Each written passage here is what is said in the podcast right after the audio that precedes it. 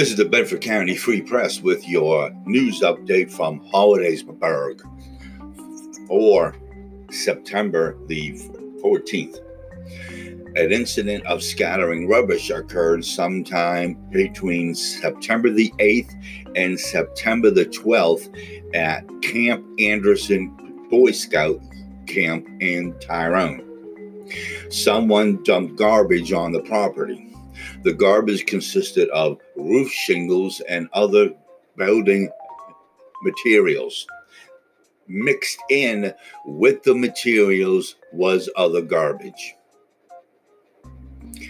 State police recovered a stolen Honda from the area of sixty-five forty-nine Tyrone Pike in Snyder Township on August the first.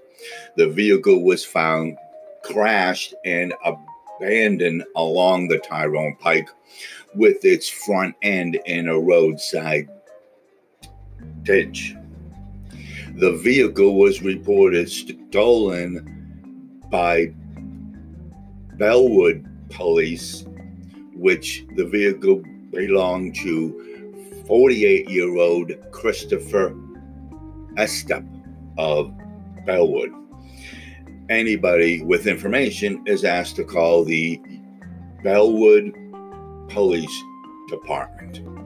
And that is your news update from Hollidaysburg for September the fourteenth, the morning edition. This is the cameraman reporting.